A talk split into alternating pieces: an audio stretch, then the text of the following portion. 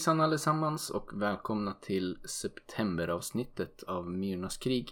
Bakom spakarna som vanligt har ni Björn och vid min sida har jag Erik. Hej! Hur är läget? Det är bra. Det är vab som gäller nu. Varje litet symptom gör en veckas eh, vab. Ja, just det. Så det är väl det som är. Jag har en sån dag bakom mig. Det är frustration och eh, också lite glädje. Mm.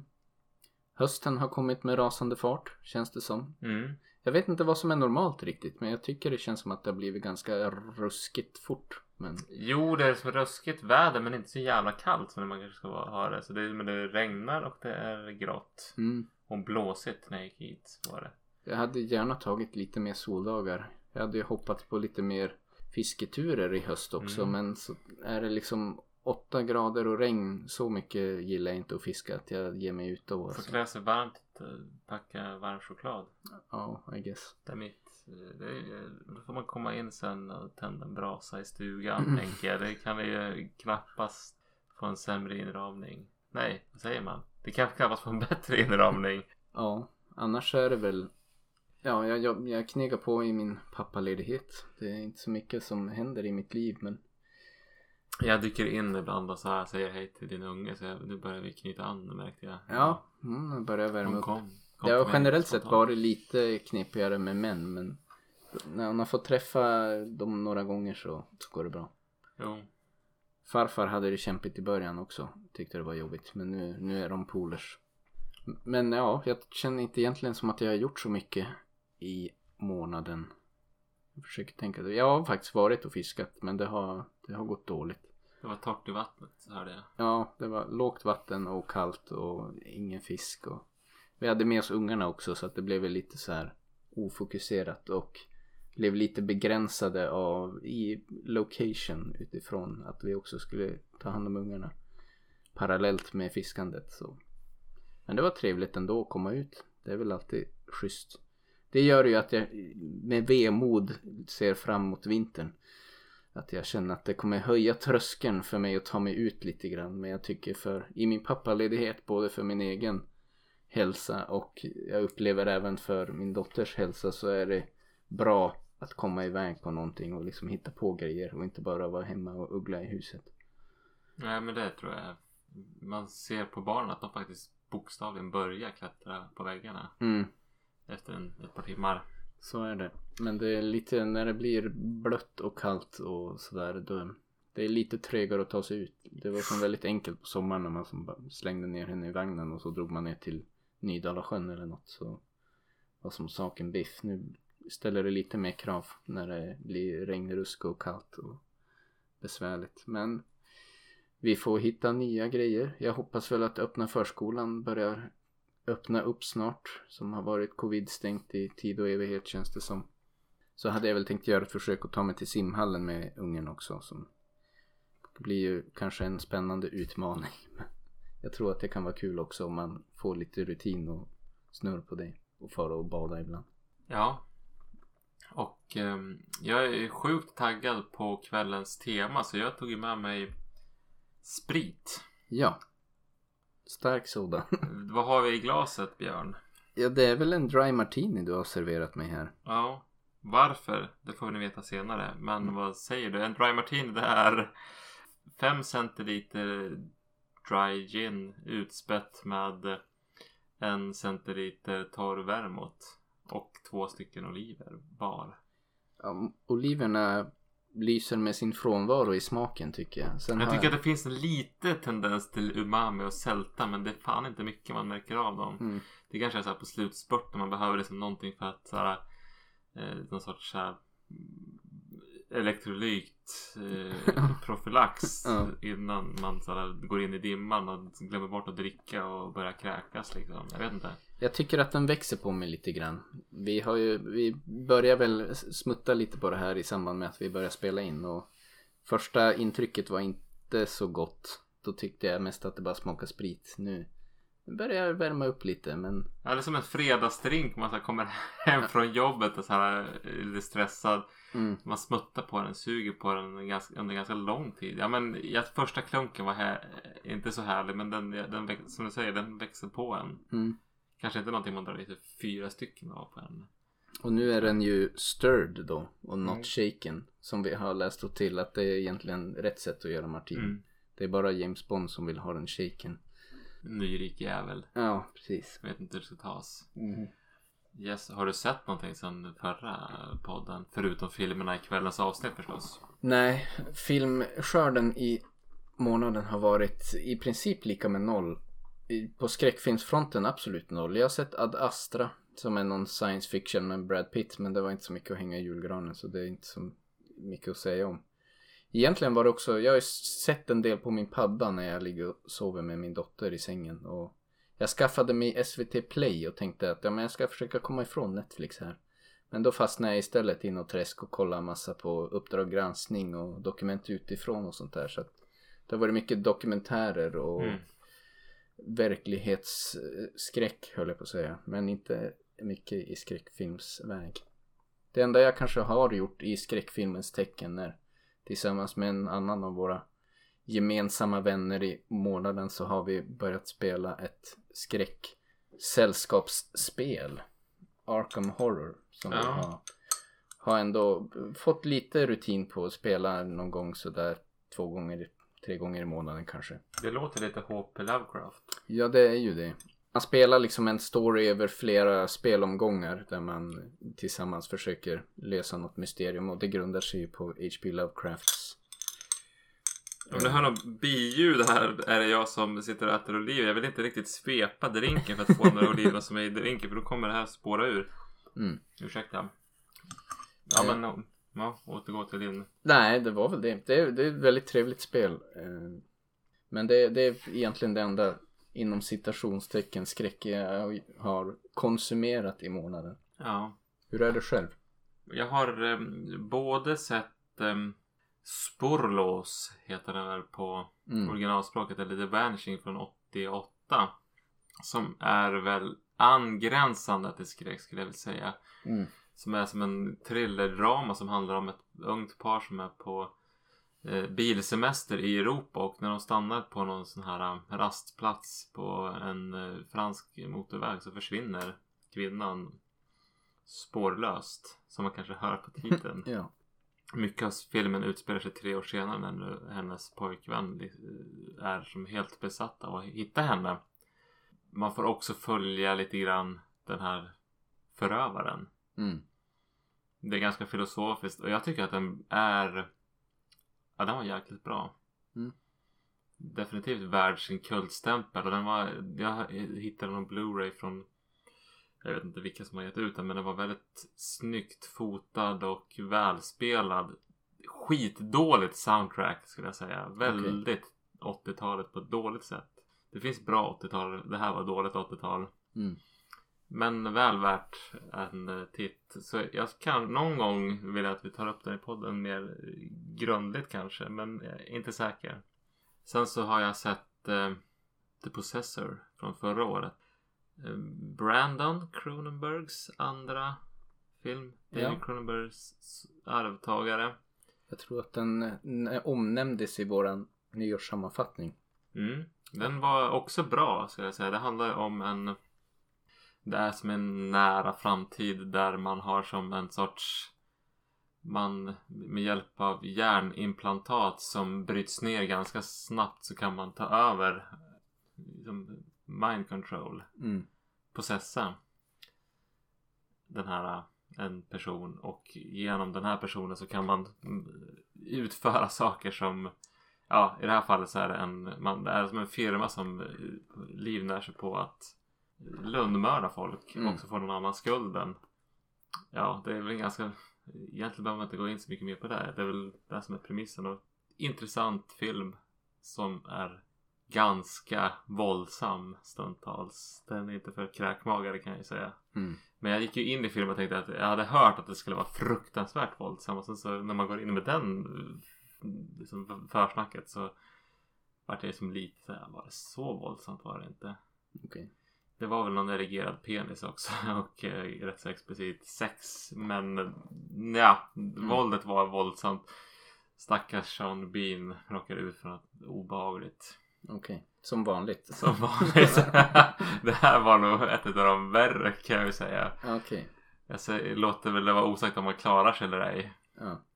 Men han är en sån här meme. Ja. ja. Jag tycker det är knepigt där med videovåld. Att det, det är som inte på något sätt graden av våldsamhet som avgör för mig hur obehagligt det är. Jag tyckte förra månadens Big Bad Wolves var ett tydligt exempel på det. Där det kanske egentligen inte är så våldsamt våld men det är ändå väldigt obehagligt att titta på. Och så kan man se en del andra filmer där det är väldigt våldsamt men det är som ändå så långt ifrån verklighetsförankringen. Det är någonting i tonen som gör att man... Ja. Och en film som jag tror att vi har nämnt tidigare på podden är ju, som vi båda gillar är ju Killist. Där det också är i och för sig väldigt våldsamt våld men också sättet det liksom kommer in och bara från ingenstans och chockerar en verkligen Det på blir ett sätt väldigt som... obehagligt. Och The Vanishing för all del. Där är det som... Jag tror inte att det är mycket våld i filmen men den följde efter mig några dagar ändå. Mm. För att det är någonting i berättelsen och hur den... Hur det hela slutar som är obehagligt någonting. Mm. Well, well, det här var väl de filmerna jag hade sett som är värda att ta upp i podden tycker jag. Ja, det var sparsmakat den Två här. rekommendationer. Men två rekommendationer. Ja, The Vanishing och The Possessor. Jag tycker vi ska ta eh, nog lägga Brandon Cronenberg under en lupp och eh, dissekera upp honom. Mm. Ja, med det sagt då kanske vi ska börja röra oss in mot kvällens tema.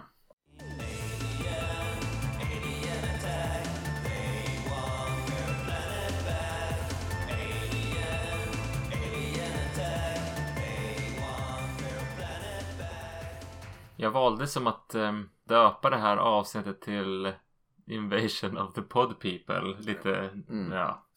Och det är Invasion of the Body Snatchers som är kvällens tema. Och eh, det finns en litterär förlaga från 1954 som heter The Body Snatchers. Och eh, den handlar i grund och botten om att det kommer en svärm med eh, sporer från, ja, intergalaktiska sporer som landar i en liten stad i Amerika. Att de här sporerna utvecklar som exakta kopior av människor och eh, tar som över deras kroppar eller tar över dem, Eller i- ersätter dem. ersätter dem snarare i sömnen. Mm. Och eh, de här människorna som blir ersatta de försvinner ut i tomma intet. Och Det är vi egentligen, man behöver kanske inte gå in så himla mycket djupare på det. Det är väl som en ganska så bra ingång. Och vi har ikväll alltså fyra filmer vi ska diskutera som vi har sett. Och eh, de sträcker sig över en väldigt lång tid. Det är Invasion of the Body Snatcher från 1956. Invasion of the Body Snatchers från 1978. The Body Snatchers från 1993 och The Invasion från 2007 så det är över 50 år. Ja. Och som ni hör så är det ju ganska snarlika filmer på många sätt här. Och normalt sett när vi poddar brukar vi ju ta filmerna lite separat, gå igenom varje film separat. Men just för att det ändå är så mycket likheter här så har vi väl tänkt försöka ta ett lite mer samlat grepp om de här filmerna Mm. när vi pratar om dem. Vi har ju som aldrig riktigt pratat om remakes i den här bemärkelsen så det är kanske lite obekvämt för oss eller ovant snarare. Obekvämt är det inte. Ja, och för att undvika att upprepa oss allt för mycket då så tänkte vi ändå jobba lite grann utifrån vårt familjära S-bar-koncept där vi pratar först om hur filmerna skräms, hur berättelsen är strukturerad, hur det audiovisuella upplevs i filmen och sist på r och en rekommendation. Men istället för att göra en, som vi kallar det, S-bar för varje separat film så tar vi ett litet samlat grepp om alla fyra filmerna för varje bokstav och så får vi tillfälle att kanske jämföra lite grann och se, hopp, förhoppningsvis landa i vilken vi tycker är den ultimata versionen Ja. mot slutändan. Ja men innan vi hoppar in på Espar så kanske vi ska prata lite detaljer om filmerna så att man kan som orientera sig. För de som har sett filmerna tidigare men inte riktigt vet vilken. Ja. Och eh, från 1956, The Invasion of the Body Snatchers, där har vi Don Siegel som står för regin. Han har jobbat en del med Clinton och gjort Dirty Harry och Flykten från Alcatraz med mera. Mm. Svartvit härlig 50-talsrulle. Den har väl diskuterats, kanske är, skulle man kunna diskutera politik i alla de här filmerna. Men just den här är ju som känd för att den kommer under McCarthy-eran. Och en del tänker att det kanske är, ja men det här är som en kommunistnoja tolkning. Att man läser in det som en sorts invasion av det här kommunistiskt tankegods och eh, som infiltrerar folks sinnen. De pratar ju mycket i filmen om hur de här body snatchers dödar individualismen i samhället och alla blir liksom likgiltiga inför, vad säger man, inför varandra. Eller alla strävar mot det gemensamma bättre, eller så hävdar i alla fall de utomjordingarna. Men det dödar liksom individualismen och dödar kärleken i samhället. Och... Mm. Så det, jag förstår ju att man kan läsa in ett sånt budskap i det. Och sen finns det också ett, ett, ett annat budskap som är precis tvärs emot. Att det är som en sorts reaktion på att det var ju de här med svartlistningarna och sånt där under en tid i, under det mest kommunisträdda USA och eh, Hollywood. Så var det ju många som bara råkade vara fackligt aktiva som blev svartlistade. Att man var som strävade som efter någon sorts konformitet och att det här kan ha varit en reaktion på det. Mm. Vi har inte gått in så djupt på det. Och sen så finns det en tredje vinkel på det här hela som är politisk. Och det är att det är som att det här skulle vara någon mer sorts miljöbudskap som framförallt finns i boken. Att, att de här sporerna som kommer från yttre rymden och kopierar och tar över världen, människor och tar över världen. De här kopiorna de lever väldigt kort tid vilket i sin tur gör att man hela tiden måste liksom förbruka väldigt mycket människor och djur och det sliter liksom det utarmar som planeter och så fortsätter de vidare till nästa. Det är som någon sorts konsumtionskritisk Mm. skildring. Ja, jag vet inte vad, vi är som sagt inte så mycket ingrodda i det. Nej. Och det, ofta kan man ju läsa in väldigt mycket och ibland så är det inte så mycket tanke bakom det. I, hos de som har skrivit. Mm. Men i alla fall, det var den första. Det är egentligen ingen skådespelare där som jag har sett så mycket annars. Som, eh, det som jag tycker är lite roligt är att han, huvudpersonen som är en doktor där. Som kommer tillbaka till sin hemstad efter en utlandsvistelse. Han ska gå på dejt med en som han gått i college med. Mm. Och eh, det är lite knepigt för att den här, hon är typ 15 år äldre, yngre än honom i verkligheten. Eller så är det så att han har gått om och inte klarat skolan så bra. Ja. Jag vet inte. Men han blev psykiatriker Ja. till slut i alla fall. Eller nej, han blev doktor. Han blev doktor, han blev allmän doktor. Han tar ju kontakt med en psykiater Så där. är det. Så är det. Yes. Ja men där har vi i alla fall, i den berättelsen så har vi den här doktorn som kommer tillbaka från en, en kurs. Mm. Eller vad han har gjort, någon konferens. Och sen så har han massa eh, som, som vill boka en tid till honom för att de har, de uppger att de har närstående som inte är sig lika. Som, som, ja men de ser likadana ut men de är inte samma person.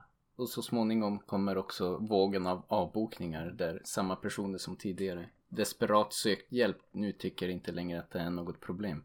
Precis. Och att allting är som det ska. Som gör att han blir så småningom misstänksam att det är något större i görningen. Precis. Så det finns väl lite det här mysiga mysteriet men också uppblandat med väldigt mycket 50-talsmys på något vis. Jo, de tar sina Ja Dry men han, martinis. dry martinis. Han, ja men det är som att i början så är det Han ska stämma date med den här sin gamla kursare Eller high school eller vad är det? College kompis Mm. Och så ska han på ett ställe och typ ta en dry martini och sen så precis när han har hällt upp dem där så måste han, nej men vi får ha de här extra dry martinisarna får vänta en stund för nu har jag något akut att göra. Så åker han och gör ett hembesök. Mm.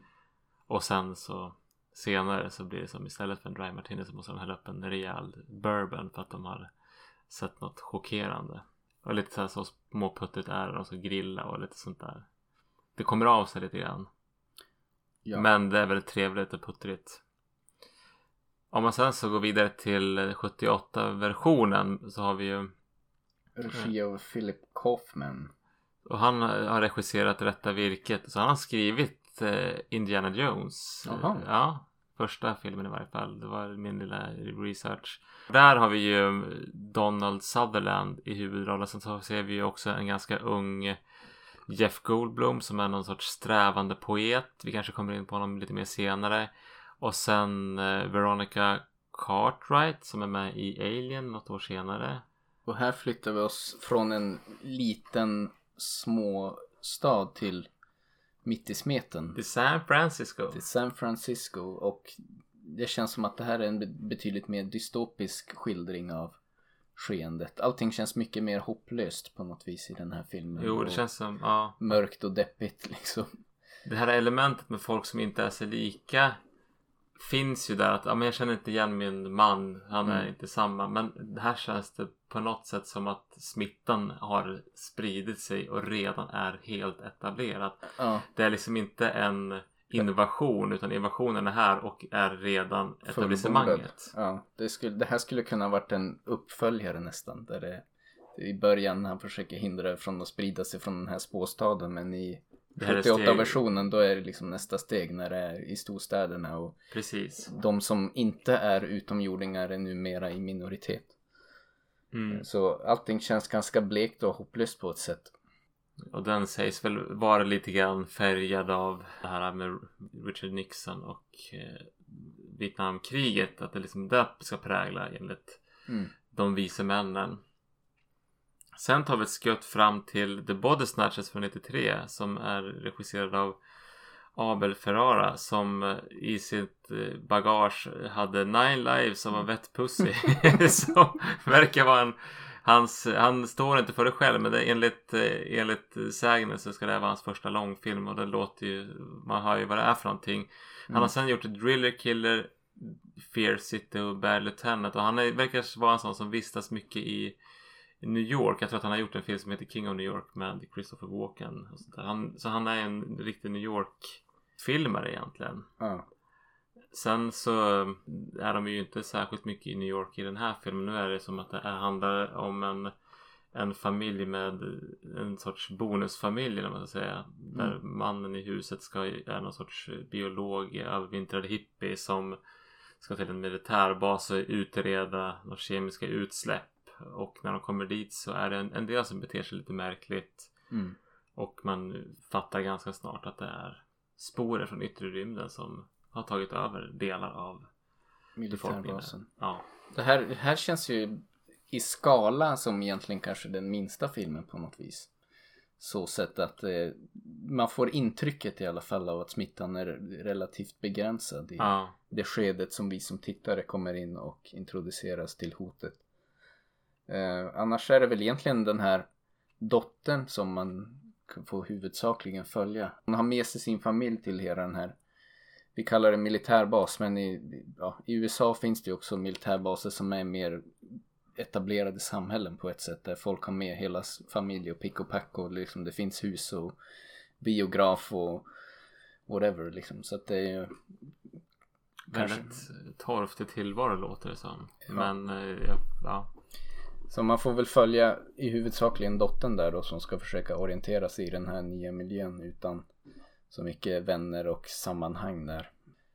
Vad ska man säga? ja, inte så himla mycket mer. Den är väldigt 90-talig. Men vi hoppar vidare till The Invasion med re- regi av Oliver Hirschbiel.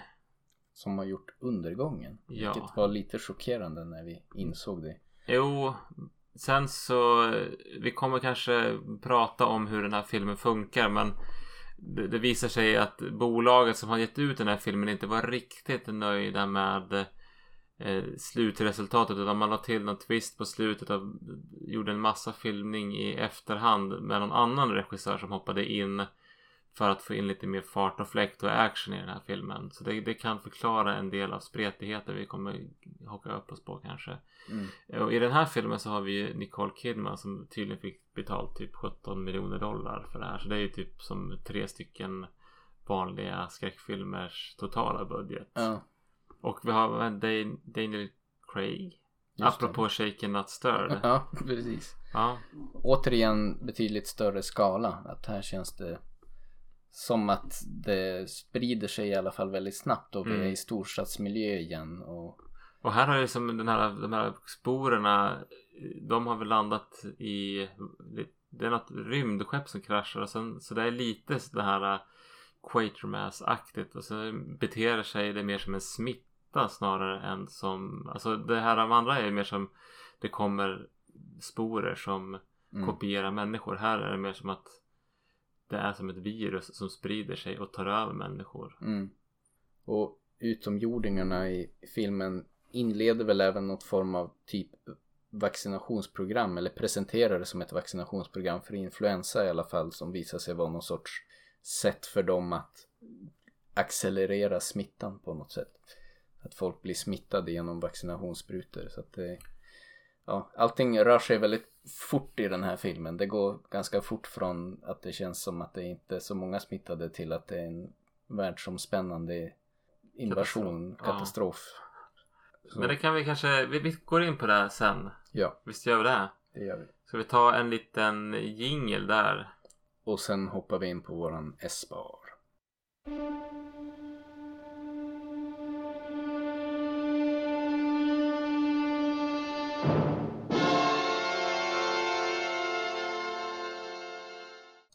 Så, men då, då börjar vi med S då och vi kör igenom alla filmerna på ett, På ett svep. bräde. Men eh, då kanske vi tar S på 56-versionen. Vad tycker du är den spänningsskräckfaktorn där? Det de gör väldigt bra i 56-versionen tycker jag det är ju det här att de långsamt bygger upp en ganska obehaglig stämning. Jag tilltalas av hela idén bakom Body Snatcher-konceptet. Man är liksom inte säker från någon och ens närmast anhöriga kan visa sig vara fienden. Och jag tycker de jobbar bra med det konceptet och bygger upp en bra creepy stämning. Jag skulle rangordna dem skulle jag nästan säga att 56an gör det bäst och det tycker jag är också en av de stora styrkorna med body snatcher konceptet om man så säger. Som det är de andra. Det blir också väldigt mycket spänning och skräck i att man, ja men som du säger, man vet inte riktigt vilka man kan lita på men också att man är så ett underläge så att man är som hela tiden, alla är potentiella fiender Mm. och kan vända sig mot den. I övrigt är det ju inte så mycket in your face horror i den filmen. Nej, det är väl lite grann det här, de här som kommer i såpbubblorna, de här kropparna. Det är som väldigt mystiskt med de här kropparna som inte är färdigformade av sporerna. Ja. Som jag kan tänka mig när den här filmen kom så kanske det var mer spektakulärt. Men det är lite småläskigt. Men lite grann i sättet de bemöter det så har jag liksom de är inte så chockerade över det. Är lite för casual Mm, hanterat av karaktärerna i filmen för att det ska bli riktigt otäckt. absolut.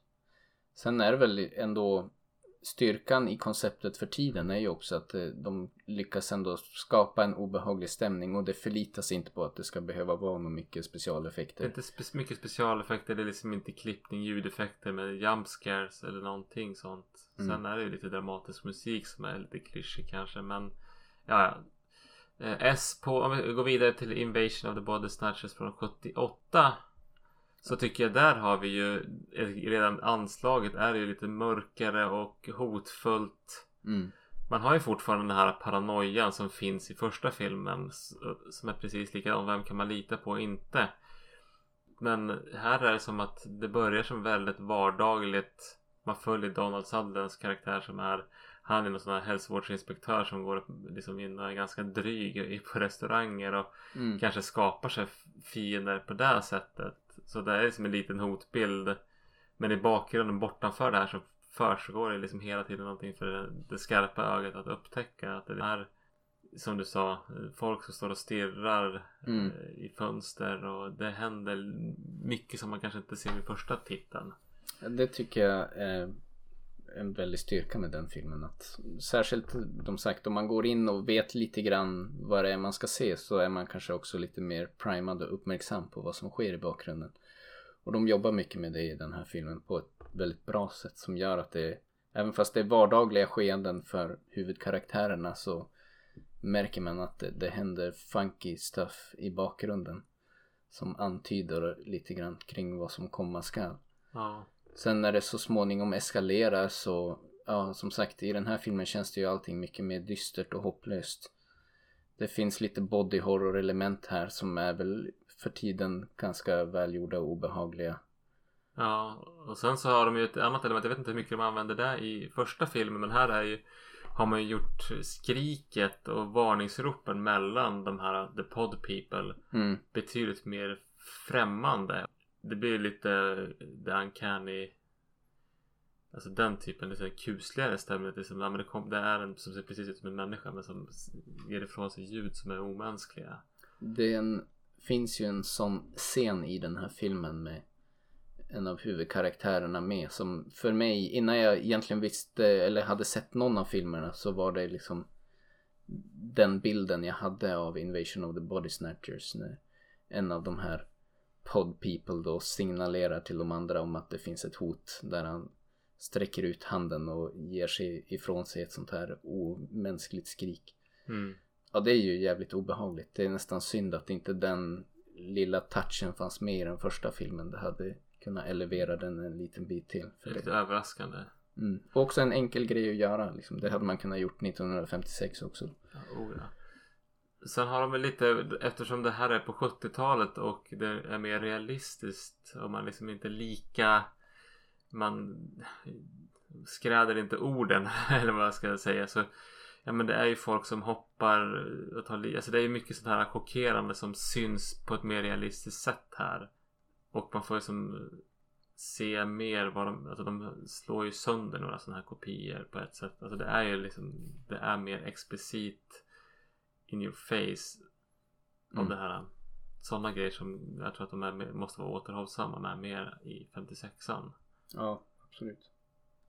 Är det något mer här som vi ska ta upp? Jag tycker kanske inte det. Eller kommer Nej, något? jag tror att det täcker in det OK. Sen kommer vi in på de nyare versionerna då. Och till att börja med The Body Snatchers från 93. Och jag höll att säga, där blir det nästan svårare. Den inleder som ganska klassiskt skräckigt när de är på väg in i den här staden och hon huvudkaraktären ska gå på toaletten så kommer en jump scare när den här doomsayern det är liksom som säger ja men they're here, they're going, ja, Mm. något sånt där. Och det förekommer ju en sån som hoppar på en bil i den från 78 versionen att det är som, ja, men som säger they're here, they're gonna take us all, Mm. någonting sånt. Den, den gubben gömmer sig där och det blir som en liten jump scare men det liksom fortsätter inte så mycket på det utan det är ju Det eskalerar väldigt fort. Det eskalerar väldigt fort. Det är en del body horror, det är en del badkars horror här. Jag skulle kunna göra en lång utflykt. Jag hatar på ett sätt att bara badkar det kryper i mig så här lite. Mm. När va- vattnet börjar bli ljummet. Jag börjar tänka att nu kommer de här parasitmaskerna upp ur avloppet och ska ta över min kropp. Ja. Kanske grundar det sig på den här. Det finns en scen där liksom det kommer som en, en lång. Det som tänker är så här en, en en potatis som börjar liksom sätta såna här groddar och Mm. den här grodden rör sig väldigt snabbt in i din hjärna genom Mm. näsan. Den typen. Men jag har, det är en bidragande orsak till att jag inte tycker om bada bad, om att bada badkar. Sen så har vi A Nightmare on Elm Street och Slither och allt, alla möjliga sådana här filmer som det är lite otäcka badkar. Men här har vi en badkars horrorscen som ändå är ganska bra. Jag tycker den lutar ju rätt mycket på body horror. Det känns som att man, man får inte gotta runt sig i den här lite mystiska och obehagliga stämningen lika länge som jag hade velat. Den har någon enstaka scen som är väldigt bra när ett av barnen ska börja skolan och alla skolbarnen är väldigt konformistiska på ett obehagligt sätt. Ja men det är det enda som är Det är typ det enda och sen är det som, sen kör de ganska mycket pang på rödbetan och då är det mer action och body horror Ja. därefter. Ja, det är väl också lite knä- knäppt att ha en setting när man är på en militärbas där folk ska gå i formation. Hur Mm. ska man då skilja de, de övertagna från de normala? Personligen så tycker jag styrkan lite grann i konceptet är lite den här mystiken som de nyttjar bra i första filmen och där de hoppar vidare till actiondelen av filmen väldigt fort i den här filmen. Jo, de planterar väldigt snabbt att ja, men nu har vi ju body snatchers här. Okej, nu måste vi ta oss ur den här faran. Och sen så jobbar det. Alltså det, det hinner inte bli spännande tycker jag. Och så blandar den tycker jag i dess horror och action väldigt högt och lågt. Eh, Det kanske vi får återkomma till på A1 men det, en del saker är ganska obehagliga och en del saker blir ganska dråpliga för att det är inte särskilt Mm. välgjort. Vi hoppar vidare till The Invasion. Tyckte du den var otäck? Nej, nästan inte alls. Den, jag tycker att den lider lite av samma problem som 93-versionen. Att den, den sparkar igång actionspåret väldigt fort. Ja, det är ju det här rymdskeppet som kommer nödlandar och sprider smittan. Och sen är det ganska snabbt. Det hinner inte bli spännande eller mystiskt och då blir det inte så otäckt heller utan det blir väldigt mycket en lite grann som det här eh, Marvel-syndromet nästan. Mm. Kän, alltså nu dålig jämförelse kanske men du förstår vad jag menar. Att det, liksom, det handlar mer om att mata på nästa sekvens som ska vara spännande på ett generiskt sätt istället för att hitta på något eget och låta spänningen komma och skräcken komma in oväntat okänt. Ja, och det känns som att den lutar sig mycket mer mot action. Om jag Mm. skulle komma med en zombiefilm analogy så är det här mer World War C än det är 28 dagar senare. Det, det är lite aliens som springer runt och försöker vara obehagliga men det, jag vet inte, det blir mer action feeling över det än, än Mm. skräck egentligen. Så att ja, den, den är väl den som kanske misslyckas mest vad gäller esset och skrämseln rent. Skrämsel och spänning uteblir där. Ja. Ska vi, och det kanske är en sak som vi kommer till senare på B. Men vi kanske vi tar det i, i kronologisk ordning nu så att vi båda hänger med och eh, framförallt våra lyssnare. Ja.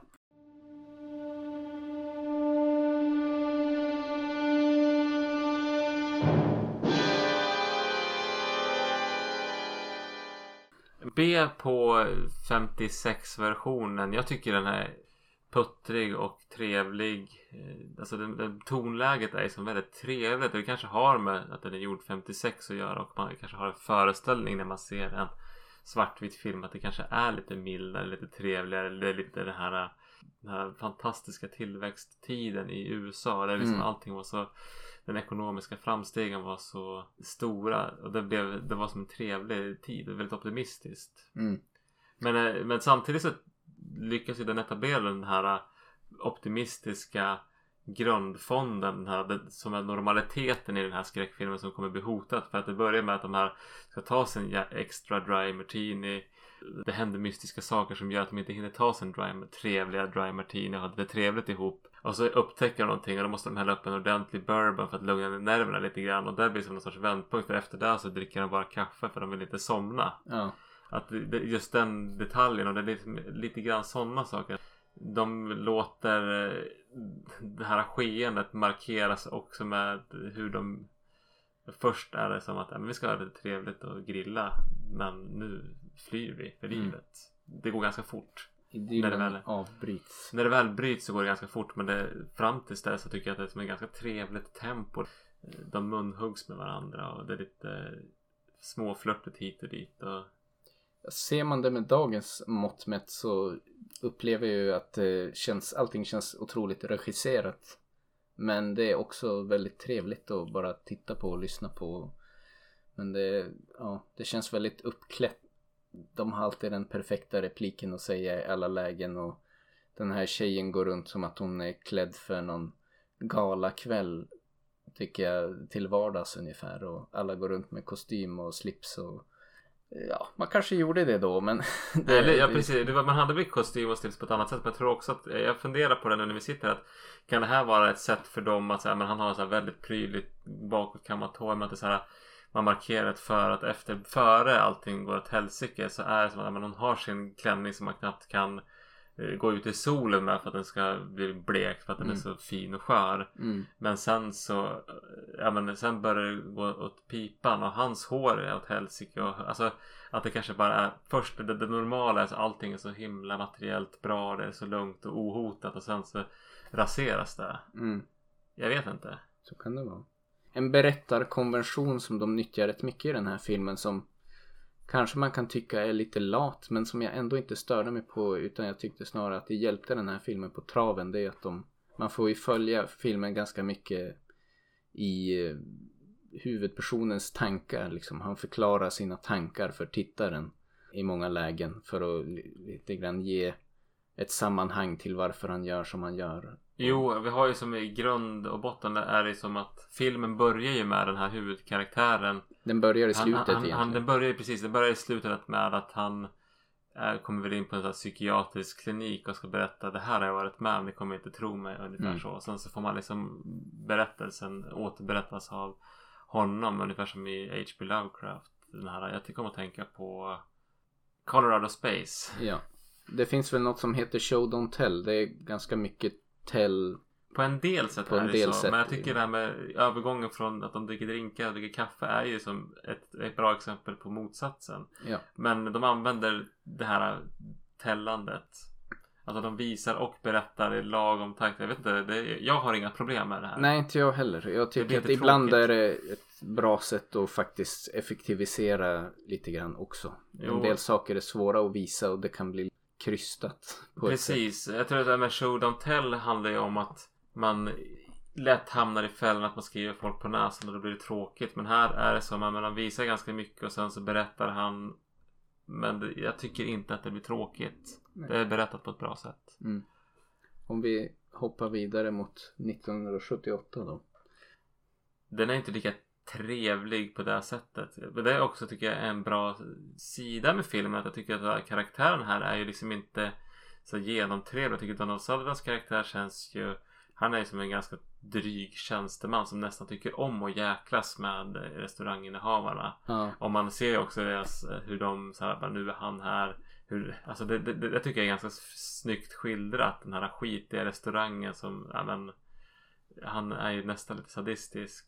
Och sen har vi Jeff Goldblum som jag har lite svårt för i den här filmen. Han spelar över men han är också en sån här ganska dryg och jobbig karaktär. Jag antar att han spelar över kanske lite grann för att det ska finnas en tydligare övergång. Samtidigt så minns jag inte ifall han övergår till att bli en podperson eller inte. Jag tror att han bara försvinner. Ja, Är kanske är inte så. Jo, han, ja, det finns något skede då han offrar sig. Spoiler alert. Ja, just det. Och för att jaga bort dem. Men ja, jag vet inte. Jag upplever väl att det har blivit lite av Jeff Goldblum trademark. Att överspela lite på samma Jo. sätt som Nicolas Cage. Nu är jag nog mer av en Cage-fan än jag är ett Goldblum-fan. Men många gillar ju Goldblum väldigt mycket för att han är så yvig i sina karaktärsskildringar. Men det här var ju en väldigt ung och, och tidig Jeff Goldblum. Jag vet inte riktigt när hans karriär tog start. Men det här måste vara en av hans tidigare roller. tidigt. Ja. Han spelar någon sorts ung eh, poet som inte riktigt har kommit igång. Han- Hans karriär har inte tagit fart än och han är ganska arg över det och det blir haltar lite grann i hur han spelar ut det. Mm. Tycker jag. Sen är det ju många andra saker i berättandet här som vi varit inne på. Att det är mycket som händer i bakgrunden som så här går okommenterat förbi som jag gillar. Vi har ju den här eh, med sopbilarna som verkar som så här att det är mycket med sopbilarna som hämtar sopor och vad står det här för? Det är ju liksom hela tiden en pågående process och det är Mm. någon ganska rolig scen som är eller rolig men väldigt bra gjord scen med de här förskolebarnen som där förskollärarna ju som insisterar väldigt mycket på att "Nej, men nu ska ni sova. ska ni sova. Bara, men I don't wanna nap. ja. Säger något barn att det, är, och det, och det liksom klingar det nästan lite grann förintelse. Det blir väldigt Mm. så här, obehagligt samtidigt som det är liksom när det bara händer i bakgrunden så där så blir, blir det ju nästan lite så här som en skojig kommentar. ja. Annars är ju rent tonmässigt som vi nog också har nämnt så är ju det här en, en mycket mer dystopisk skildring av skeendet än, än den första filmen. Mm. I rent hur det är berättat och allting känns mycket mer blekt och hopplöst på ett sätt. Och det är väl lite grann vad man är på för humör. Eh, om det funkar eller inte. Just när vi såg de här filmerna så myste jag väl lite mer till 56-versionen. Mm. Men det är, ja, ibland är jag på humör för en skön dystopi också. Då kanske 78-versionen passar bättre. Ja. 93an, nu är vi på Body Snatchers. Mm. B där. Där har vi ju ganska om man ska gå in fortsätta på tonen så tycker jag att den här känns faktiskt inte så tonsäker. Den känns väldigt som lite 90-tals dyster men jag tycker att den känns bara beige. Ja. Jag vet inte riktigt vad de for efter. Jag får som en känsla av att som jag tänker ett X-Files avsnitt fast lite längre. Ja, ett långt X-Files avsnitt som kanske också inte är så himla bra. Och inte så roligt. Nej. Jag tycker X-Files har ju den här glimten i ögat i många avsnitt som Ja. man inte har här. Och när man ska pumpa ut ett nytt avsnitt i veckan så kan man förlåta att ena avsnittet här och där haltar lite mer men det här var som ett, ett haltande X-Files avsnitt som var full length feature och med Ja. lite sämre skådespelare overall. Den här styvmamman tycker jag liksom, men den, hon gör inte så mycket väsen av sig men hon är ganska roligt castad för att hon ser riktigt jäkla creepy ut och det framkommer inte ens förrän hon spoiler spoiler turns out to be a pod person. Mm. Men eh, det är inte bara där filmen haltar. Jag tycker den är ju väldigt så här, gör, tar väldigt mycket genvägar. Ja, det känns jag. lite som att de hade tittat på de två tidigare förlagarna och hade bestämt att ja men den här klassiska scenen måste finnas med och det här klassiska scenen måste finnas med och man liksom bara hoppar lite grann mellan olika set pieces utan att det känns som att det finns någon riktigt bra röd tråd som binder ihop hela, hela berättelsen. Precis, plus att de ska ha klämma in en romantisk historia mellan den här dottern och någon helikopterförare. Mm. Och eh, det ska... Och allting blir väldigt bråttom. Det blir liksom, de kör mm, Truth or Dare två gånger och sen är de djupt förälskade i varandra från att typ ha noll kemi. Ja, och sen så när saker och ting börjar gå åt skogen och de ska fly, försöka fly härifrån så är det också så här. Ja men det går som att det är ganska lugnt och sen är alla emot dem. Men sen så dyker det upp några, något garde som ändå verkar vara goda och Mm. har vetat om det här ett tag men man gör ingenting med det för att man har inte tid med det. Att det är några som militärer som inte är övertagna än som skjuter ihjäl pod people för att Det behövdes sin scen för att de skulle komma att, undan. För att de skulle sen komma undan som nämns de inte igen. Nej och, och sen är det någon annan som försvinner iväg bort. Alltså en person, en karaktär i filmen ska iväg och göra någonting och sen så upplevs det som att man är typ en minut senare så är de ihop den här gruppen och den här personen och det har hänt massa saker. Det, det, det måste ha gått mer tid Mm. för att vissa saker ska kunna hända. Men det känns som att det har gått en minut. Mm. Ja, men, och det är mycket sådana saker. Att man liksom, det hoppar från en sak till en annan utan att etablera vad som har hänt. Det finns ingenting som ger en ledtråd om att det, det här och det här kan ha hänt. Utan man garvar och genar väldigt mycket på ett sätt som gör att jag tappar engagemanget. Absolut. 07. 07. Det går väldigt fort från början och som sagt så fick ju Hirschspiegel inte han gjorde ju en version och sen så la de till en massa filmning med action efteråt. Mm. Och det tror jag det, det förklarar lite grann den känslan som jag hade att den här var ganska spretig och att det var som att helt plötsligt så fanns det en actionscen som inte riktigt fanns en upprinnelse till. Nej. Med det sagt tycker jag ju Nu vet jag inte om Hirschspiegel ligger bakom det eller inte men även om de här inom citationstecken mer filosofiska pratiga scenerna var i mångt och mycket ganska dåliga i den här filmen. Ja, de hade också. som en inkryssad middagsscen när de pratade med någon rysk filosof. Nej, någon rysk diplomat som pratade en massa filosofi. Ja, Och det är någon sorts här, intellektuell eh, sparring som sker. ja. Som inte helt finns någon motivation för annat än att få en poäng sagd. Och det kändes väldigt krystat. Väldigt krystat. Och den introducerar lite av den här klassiska koncepten från första filmen med. Hon jobbar ju som psykolog och det börjar ju lite grann liknande som första filmen att hon får Hon har väldigt många klienter patienter kan... som söker för att de misstänker att deras anhöriga är imposters eller ja, inte är deras anhöriga men Precis. som så småningom avbokar. Tonen den sätter i början kändes ganska träffsäkert tyckte jag i de första fem minuterna typ. De litar inte på berättelsen utan det måste hända spännande, andra spännande saker. Och allting eskalerar väldigt, väldigt fort. Och sen blir det bara lite av en actionrökare och en kamp för överlevnad för huvudkaraktären då hon ska försöka rädda hennes autistiske son. Var han autistisk? Vi säger det, jag minns inte. Ja. Det är många saker som inte leder någonstans. Man Nej. får en bild av att det är på ett sätt men så är det inte så. Berättarmässigt så är det ju helt klart 93 och 07 versionen som känns svagast. Jag är inte helt klar om vilken som är det det svagaste ja. kortet men det är ingen av dem som lämnade något djupare intryck på mig. Ja men det är kul att se Nicole Kidman och Daniel Craig hålla på lite grann och vänslas men den deras historia men det, han är ju inte bra. Nej, Han är väl ingen bra skådis. Jag- Eller? Han jag tror inte det i alla fall. Nej han är bara en James Bond-stjärna men det är, det är ju alltid något. Ja. Nej men ska man vara lite schysst då så känns det väl som att det är lite mer uppstyrd röd tråd genom den här filmen än i 93-versionen men de var båda ganska tråkiga och här blir det ju lite mer av en actionfilm än en skräckfilm Mm. ganska fort. Tyvärr.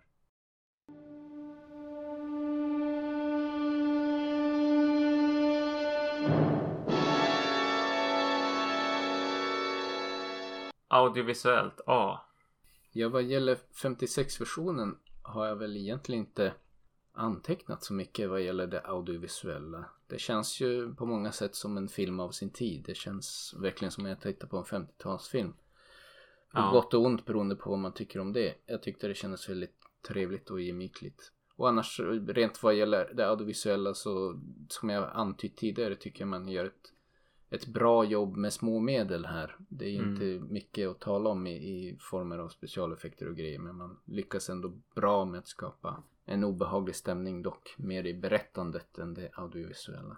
Jo men det är ju mycket det här. Det är ju lju- ljusa dagen, det är mycket utomhus. eh, Så ändå lyckas de ju sagt förmedla en, obehaglig berättelse.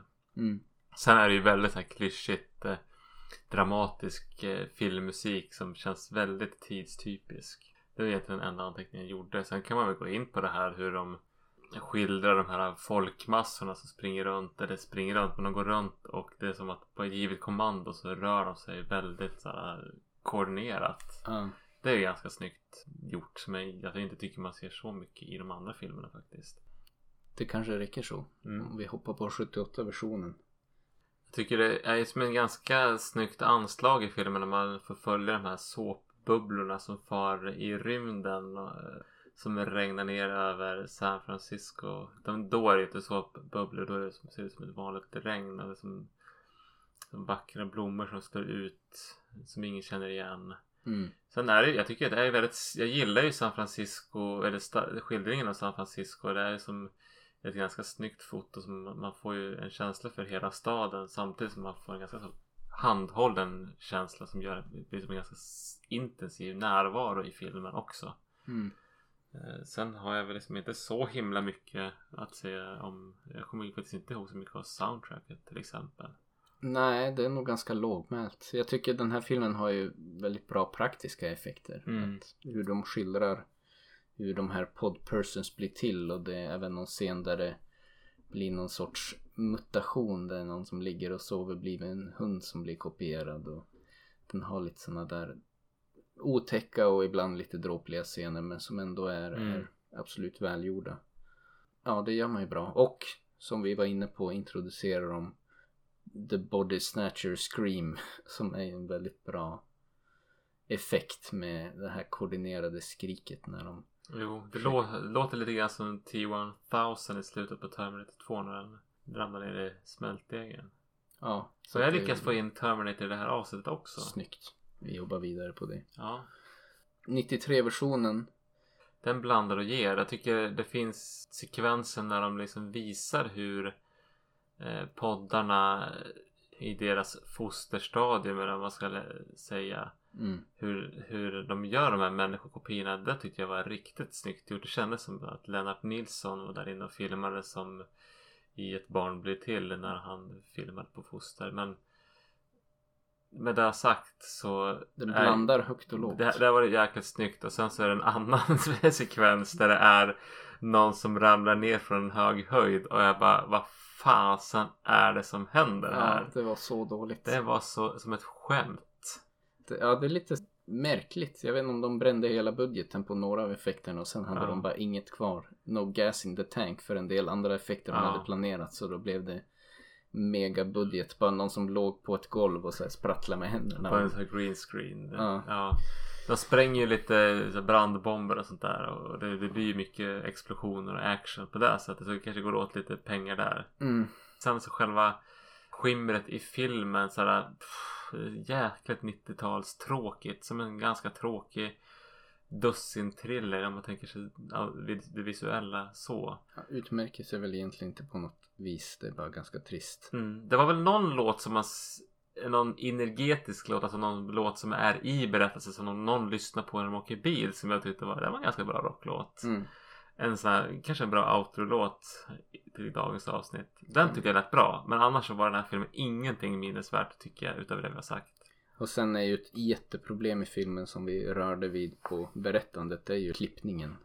Det är Ja. ju rent hur, de, hur filmen är klippt bidrar ju väldigt mycket till hur stökigt allt känns när det är som bara nu är de här och sen springer han iväg och så är det bara hardcut till nästa scen så är de tillsammans igen och sen är de separerade och man får som ingen känsla för Och så helt plötsligt någon ny kar- eller någon karaktär dykt upp som om det inte har eh, de har varit Alltså det, det, nej det är jättekonstigt. Det är väldigt mycket som bara händer för att det behövs. Mm.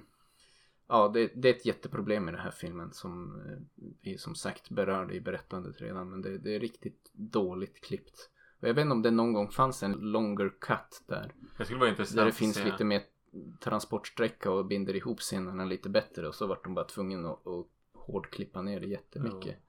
Men det känns som att man bara transporteras mellan olika set piece scener. Att nu ska vara den här scenen när hon blir en alien. Och nu ska de vara i varuhuset eller the warehouse och gömma sig. Och nu ska han vara där. Och Det kanske var för mycket full frontal nakenhet. Det var ändå lite sånt här ändå i den här. Jag vet inte. Ja. Jag var tvungen att klippa ner den. Nej, jag, jag förstår faktiskt inte vad det är som har hänt i den här filmen. För den känns faktiskt väldigt så här. Som du säger, han är i den här lagerlokalen. mm, Och sen är han plötsligt någon annanstans. Och sen så är det någon annan som i, de, man inte har sett någonting på jättelänge i filmen som kommer från en prekär situation till att han är återförenad med gänget. Ja bara, men precis. Hur ska han ta sig härifrån? Och så bara cut nästa scen. Okej, han tog sig därifrån I guess. Men något vi sätt. får inga Ingen, vi fick inte se hur det gick till. Det, bara, det utelämnas till vår fantasi. 07-versionen. Den känns, den är också placerad i sin, alla filmer tycker jag känns väldigt så här, hör, de ser ut väldigt mycket som den tidsera de gjorde i. Ja. Och den här är inte ett undantag. Har lite CGI men faktiskt inte så mycket som man skulle kunna tro. Det är väl de, de här fula sekvenserna man får liksom följa hur smittan sprider sig i kroppen typ. ja. Men sen är man ganska sko- förskonad från sånt. Den känns... konceptet bakom hur det sprids här känns ju lite tristare på ett sätt. Ja. Den här med The Pod People är ju ganska intressant i alla filmerna och se hur de växer fram ur marken. Men här är ju mer bara som en zombiesmitta typ. Eller ja, som jag pratade om tidigare. De utomjordingarna introducerar något vaccinationsprogram för att accelerera smittan. Men annars är den konventionella metoden de använder att de kräks på folk och så blir de smittade. Ja. Och då är de nästan omgående också en podperson typ. Eller det är väl första gången de sover efter de har blivit kräkts på som Mm. de förändras. Så då Nicole Kidman blir ju i något skede nerkräkt och därför måste bara försöka hålla sig vaken. Knaprar hon också piller? Hon knaprar piller. Fast de hade inte gjort sin research för hon knaprade Lorazepam som är något benzopreparat som jag det är tror lite kontra. kontraproduktivt om man ska försöka hålla sig vaken men jag vet inte. Det kanske var trendigt. De kanske hade blivit sponsrade av något läkemedelsbolag. Eh, Ja, ja men det, det, annars är det ju lite irriterande när man ser på science fiction framför allt men i största allmänhet filmer där man inte gjort sin research ordentligt. Det är nog ganska tydligt att det har varit två olika regissörer som har haft finger med i spelet här. Men det får ju också de här lite mer pratiga filosofiska scenerna att kännas ännu mer out of place.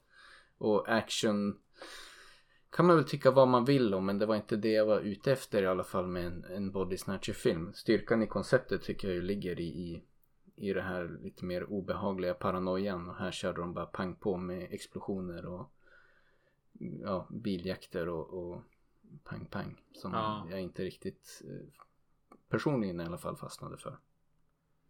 Nej, nej men det vart som en lite annan film än vad man jag, jag hade förväntat mig av en Bonnie Snatcher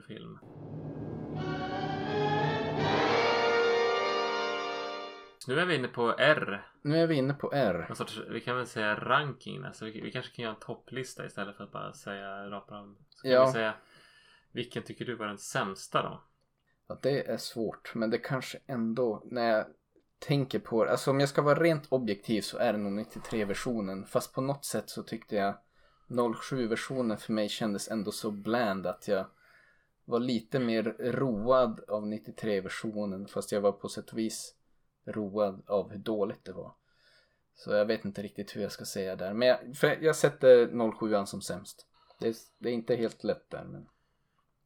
07 skulle jag nog sätta som näst sämst. Jag tror jag sätter 93-versionen som sämst för att den har som lite grann grundpremissen men, som man får men inte är bra gjord på något sätt jämfört med de andra.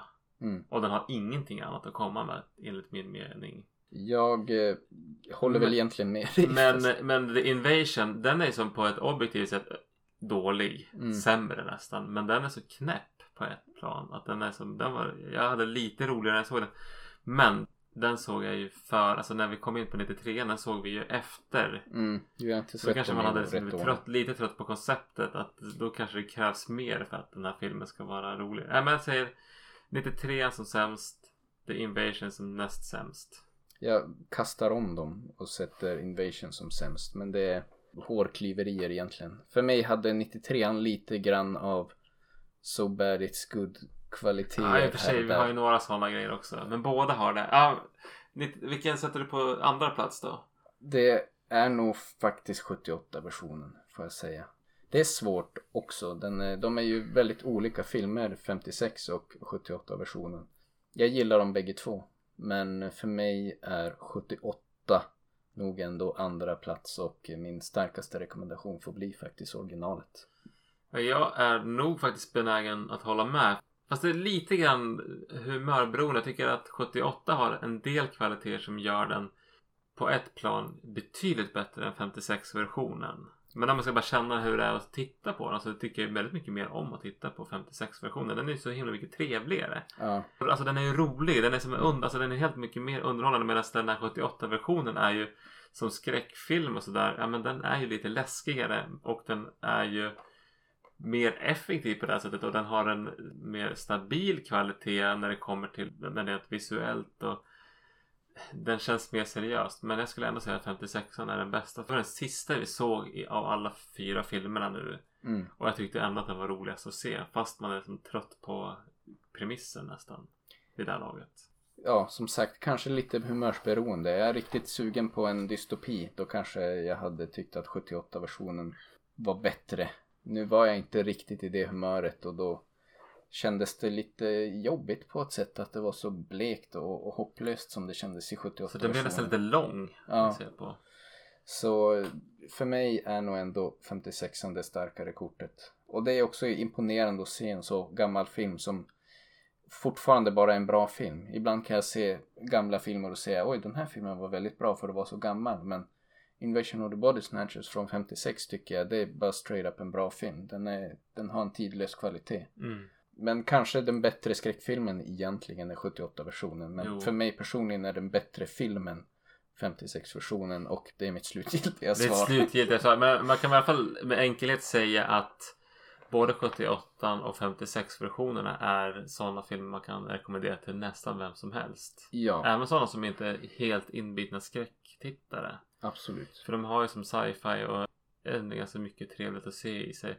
De andra, det både Snatchers 93 och Dimensions 07 känns ju mer som kalenderbitare. Om man är, ska göra som vi eller ha ett maraton. Mm. Lite skoj men de, så här, de, de känns inte som att de fyller någon större funktion. Nu när man sett dem så tätt så känner jag att de, de egentligen inte man behöver inte se dem. Jag tycker inte de tillför någonting Nej, av värde. nej. Nu sitter jag och funderar på några bubblor här. Det, det finns inte bara The Invasion of Body Snatchers. Body Snatchers Konceptet. grejen är ju liksom en, en grej ändå Jo, som återkommer. men det finns ju andra. Har du någon, någon, något som inte hör till med samma förlaga? Ja, fast jag är ju så här, jag skulle ju behöva se om den. Risken finns att den här filmen är jättedålig. Men jag minns från när jag var väldigt liten och såg en film som jag kollade upp nu inför avsnittet faktiskt hette The Puppet Master eller The Puppet Masters. Som var body snatcher film som jag från när jag var liten minns att jag tyckte var sjukt obehaglig.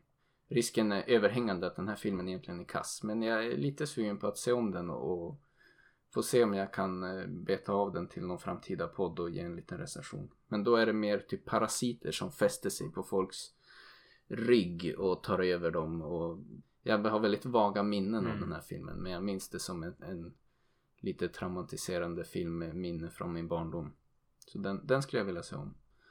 Sen Det- har vi ju Shivers av David Cronenberg. Sån här eh, 70-tals lågbudget. Mm. Där är det som bajskorvar som det ser ut som. som Eller tänk den här äh, i, i South Park. Ja.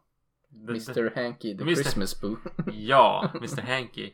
Ungefär så men ser det ut och eh, ja men det är som ett så här stort ehm, Det är någon sån här, tänk dig som ett stort jättestort hyreshus där man liksom har affärer och en liten klinik och det finns allting finns i samma byggnad. ja. Och det ska vara så här lite halv sci-fi över det. Och där bryter det här ut. Det är väl någon, för det är väl någon forskare som har försökt göra någon botemedel mot någon, någon sån mirakelkur. Och sen it gets out of hand kan man ju säga. Och den här turden Mm. far runt och eh, processar folk i den här byggnaden. Den är väldigt B men jag tyckte den var ganska bra. Jag tror den finns på Netflix. Den är ju lite skräpigare men David Cronenberg är ju ett, lite av ett geni ändå tycker jag. Ska man prata om Body Snatchers filmer så den här har säkert många som lyssnar redan sett men annars så är ju The Thing Absolut. är ju liksom en absolut superklassiker som man måste se om man inte har sett och kanske arguably en, en av de bästa om inte den bästa Body Snatcher filmen. I alla fall i, i min personliga rangordning. Jag har- Absolut, den är ju riktigt väldigt mycket om den filmen. Den kommer ju så småningom, kanske inte i höst men det känns som en sån där vi, ja, håller vi på tillräckligt länge så kommer den dyka upp här. Vi får, kan låta Body Snatcher-temat vila ett tag men Ja. The Thing den, den måste avhandlas i något sammanhang på något sätt någon gång. Sen har vi avhandlat en Body Snatcher film tidigare för något, nästan ett år sedan blir det när vi pratade om eh, slashers så hade vi som den här 90-talseran så kl- klämde vi in The Faculty Mm, som ju absolut inte är en slasher men som ändå passade in i avsnittet av andra skäl. Mm.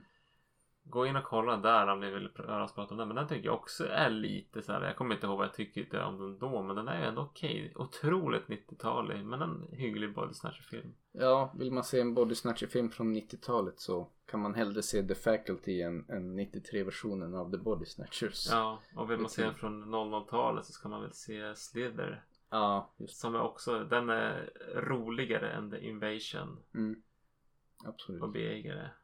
Ja men den gillar jag också. Men jag tror nog inte att den når samma nivåer som eh, The Thing eller 78-versionen.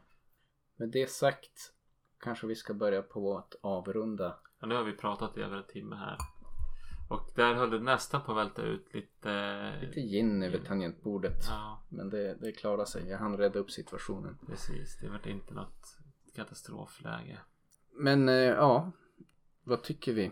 Jag, jag gillar ju Body Snatcher-konceptet och jag tycker fortfarande att det är ett koncept som har potential. Och jag skulle gärna vilja se en, kanske till och med en till remake på Invasion of the Body Snatchers men som lutar sig mycket mer mot 56-versionen och tar sig tid att bygga upp en obehaglig stämning. Jag ser framför mig en, någon sorts sammanslagning, sammanfogning av 56-versionen och 78-versionen och med lite krydda av It Follows kanske i liksom modern setting. Jo, det skulle vara nice. Och sen så var det ju lite grann inne på det här när vi, vi, när vi såg på 78-versionen så var det som han sitter i telefon och ringer hit och dit. Han försöker som dra i sina trådar för att vad fan ska jag göra för att det är någonting som händer. Jag måste hejda det här. Mm. Man skulle ha utvecklat det här och gjort som lite grann av det, The Crazies, Mm. den här Romero-filmen.